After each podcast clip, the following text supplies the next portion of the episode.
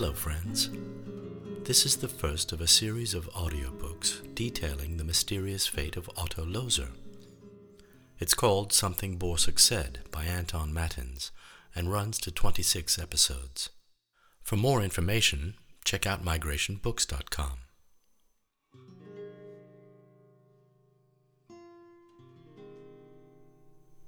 Chapter 1 Some of the outfits were so startling they gave the occasion added momentum. The women, mostly, she thought. A few among them were doing their best to be conspicuous, sensationalizing themselves. There were circus clowns and music hall villains, a wandering alien with a silver suit and flashing antenna on her head, and all kinds of animals in the crowd. One creature with wings attached to her arms, pink and blue, and a funny red beak strapped over her nose, seemed set to fly the whole thirteen miles. Later, she saw three newcomers in full head to toe bear outfits. They were carrying empty bowls and wooden spoons.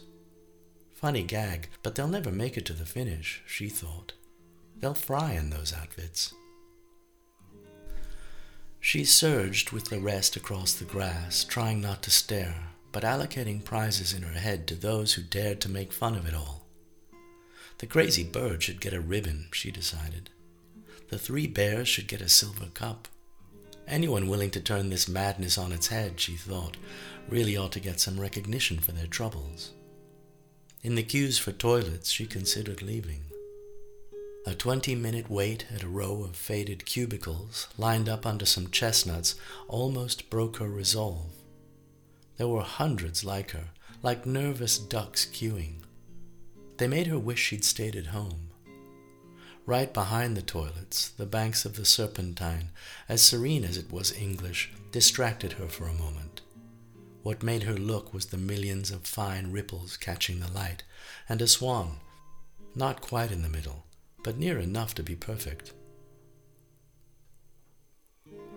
Later, she stood in the queue for bibs.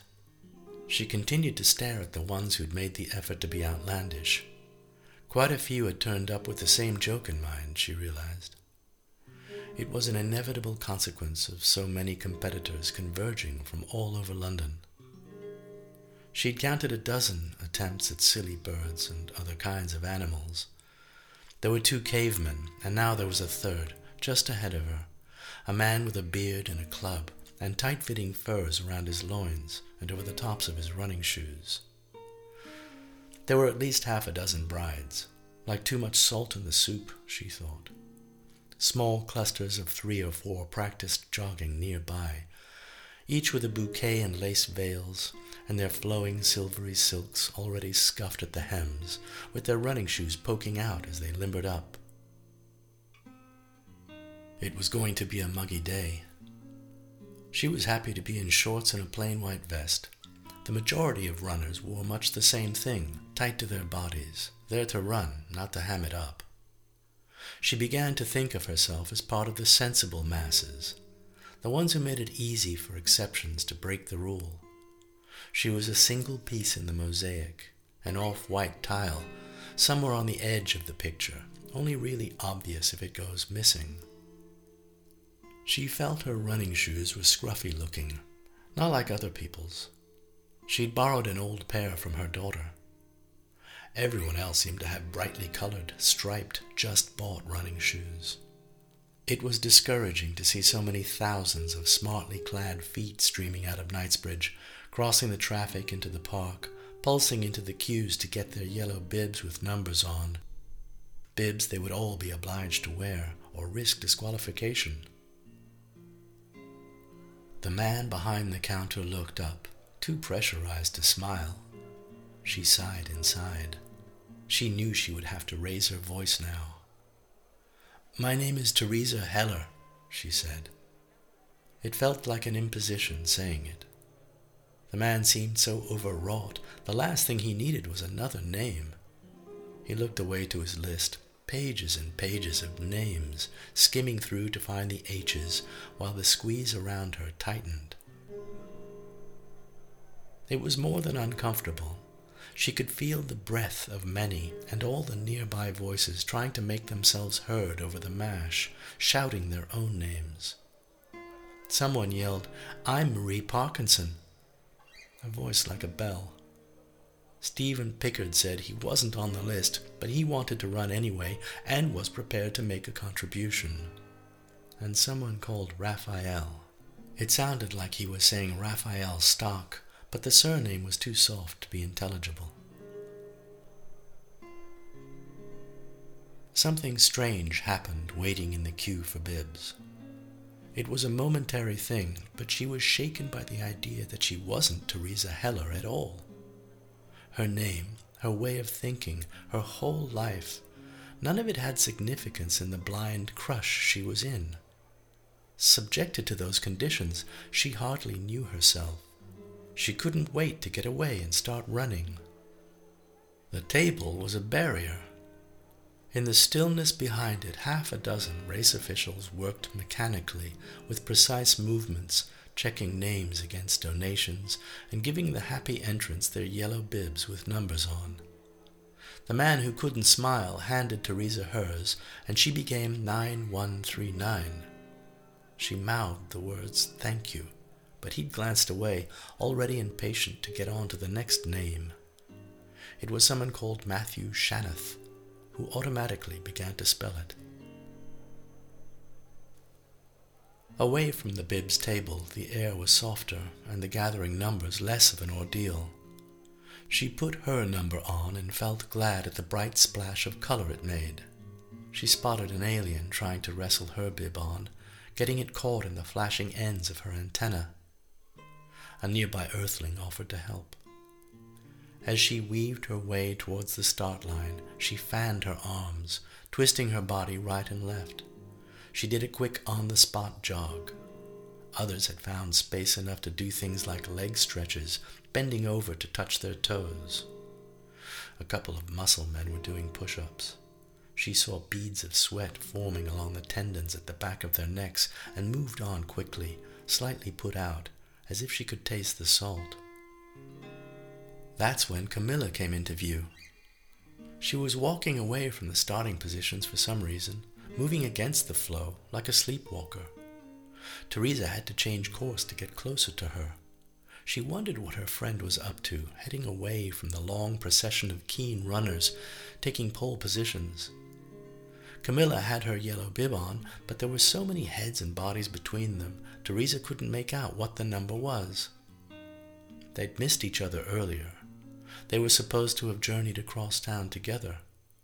Theresa had waited patiently at the tube station until she thought she could wait no longer and had made the trip alone, painfully self conscious in her jogging things. With her long legs and thin, bare arms, she was a lot more self aware than she would have been with Camilla there, until she got onto the Piccadilly line, and it didn't matter any more, because the train was half full with runners who didn't seem to care what they looked like.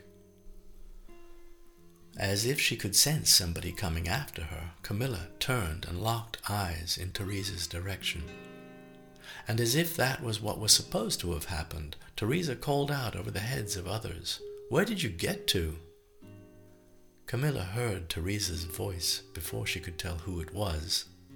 She kept searching until the confusion on her face softened towards recognition, then a bright, welcoming smile. Oh, there you are, she said.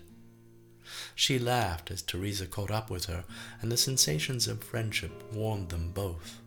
Both had been feeling threatened and lost in the crowd. I've been looking for you everywhere, Camilla began, speaking too loud and too fast, still excited at having met coincidentally. It didn't seem strange to either of them that they should have come across each other in such a vast parade. It's exactly what they'd hoped for, to be drawn magically together like this.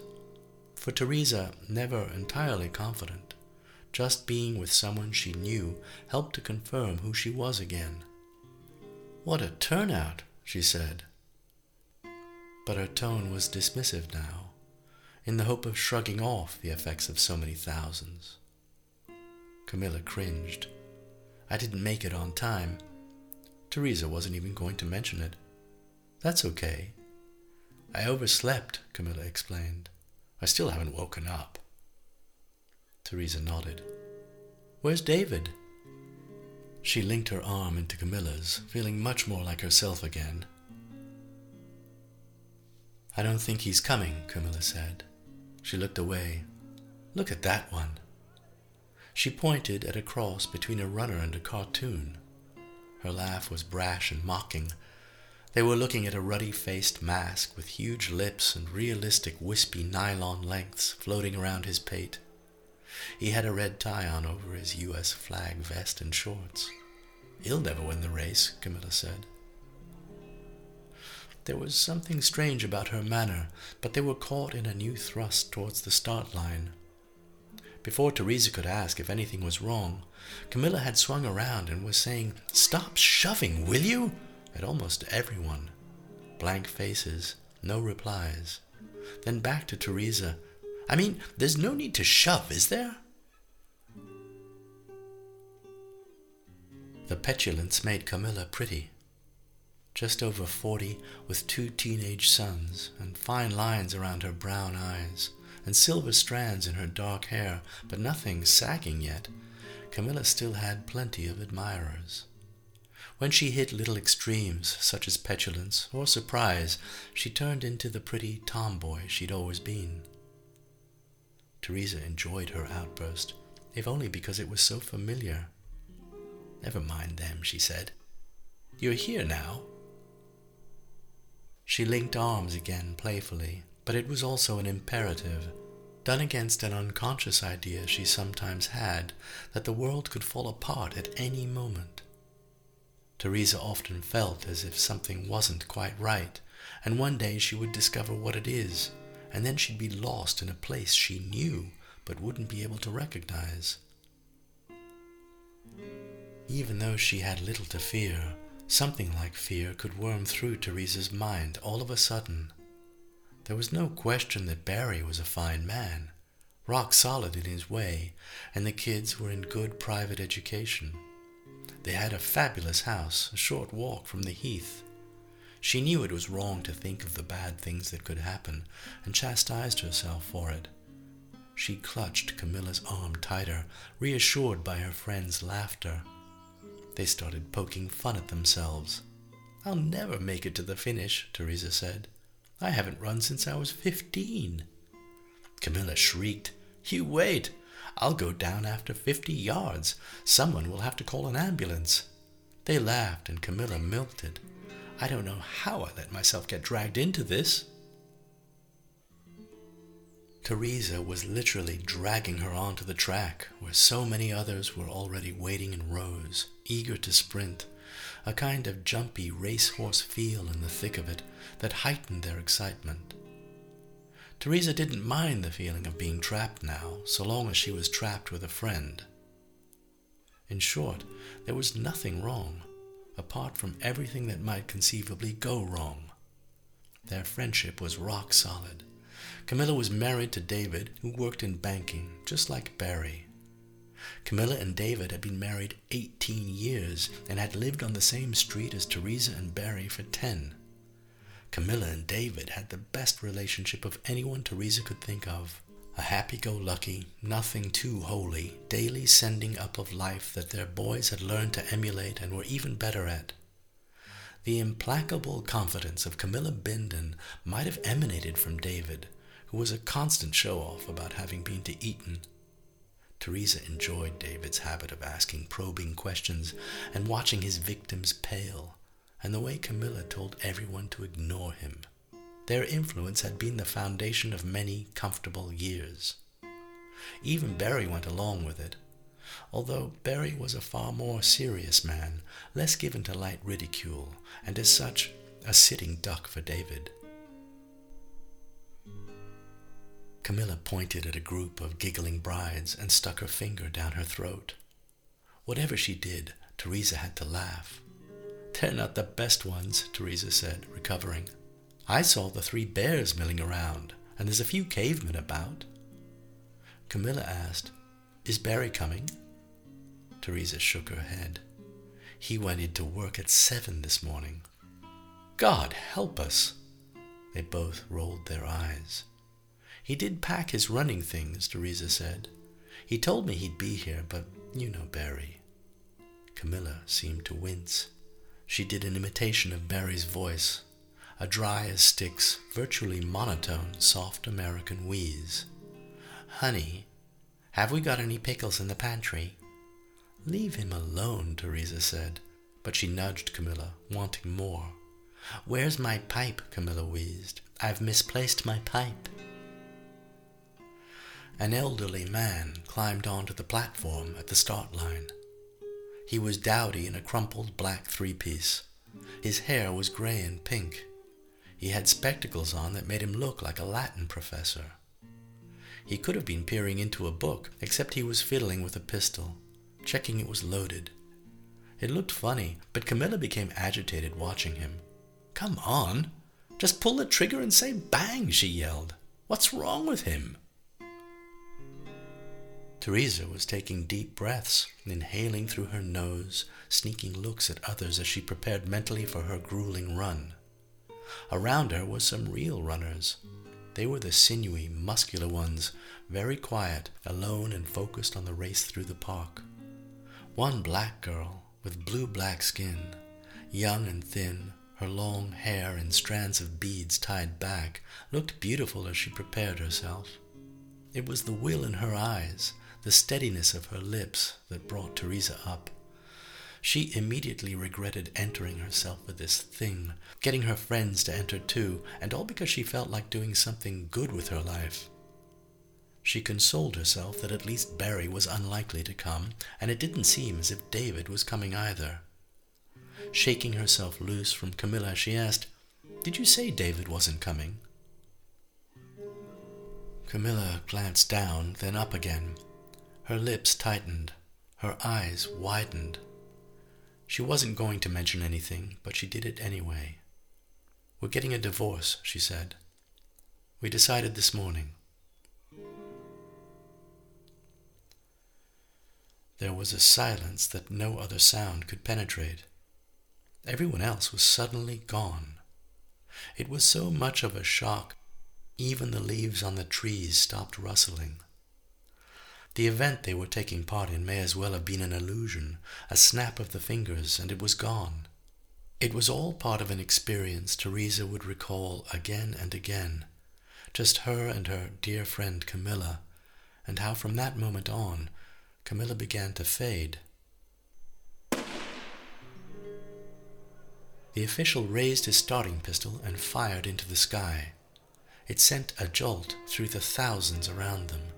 Everyone took their first thumping strides, and now there was no way out. Theresa made noises of dissent, but she had to move with the rest, flopping rather than running, letting her arms dangle, but having to rush forward anyway. She found it absurd that all of a sudden she was being made to run. Camilla had slipped ahead. Her muscles were flexed and her mouth was open, taking deep breaths. She looked more determined to see it through. She called over her shoulder, I'll talk to you later. Meaning when the running was over, when they had time to look back on their lives and make what they could of this new upheaval. Theresa was sure she wouldn't get to the finish. It was all too absurd. I can't do this, she thought. Not now. Not ever. Her feelings were sharpened when one of the many brides fell over her silly dress and lost her bouquet. Others passing made half hearted attempts to help the bride up. All empty gestures. Just about everyone trampled her flowers as they went.